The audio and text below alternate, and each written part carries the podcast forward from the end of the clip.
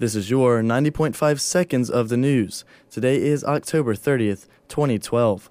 Don't forget your jacket once again today as overcast skies and 20 mile per hour winds complement the high of 59. Same conditions for tonight, and there will be a low of 36. Tell 'em I'll be back. That was tailback Marcus Lattimore's message to the massive crowd of fans who showed up on the horseshoe yesterday for a birthday and get well rally.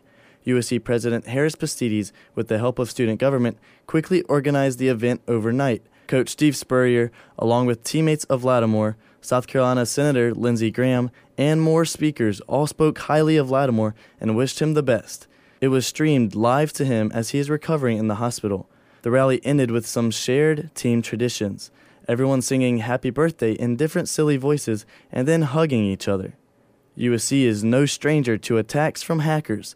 A breach of the College of Education's server earlier this year exposed information of over 30,000 students, faculty, and staff. USC is in the early stages of Secure Carolina, a multi year project to create a consistent set of security policies and training programs across all of its campuses. The Frank Martin basketball era opened up to the public yesterday for the first time. An open practice at Colonial Life Arena Friday consisted of a scrimmage where Martin's new philosophy of attacking the basket and playing physical defense was on full display.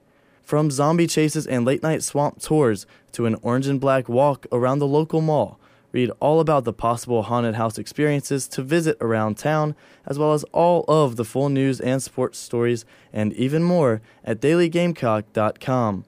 Paul Kritzman, 90.5 Seconds of the News.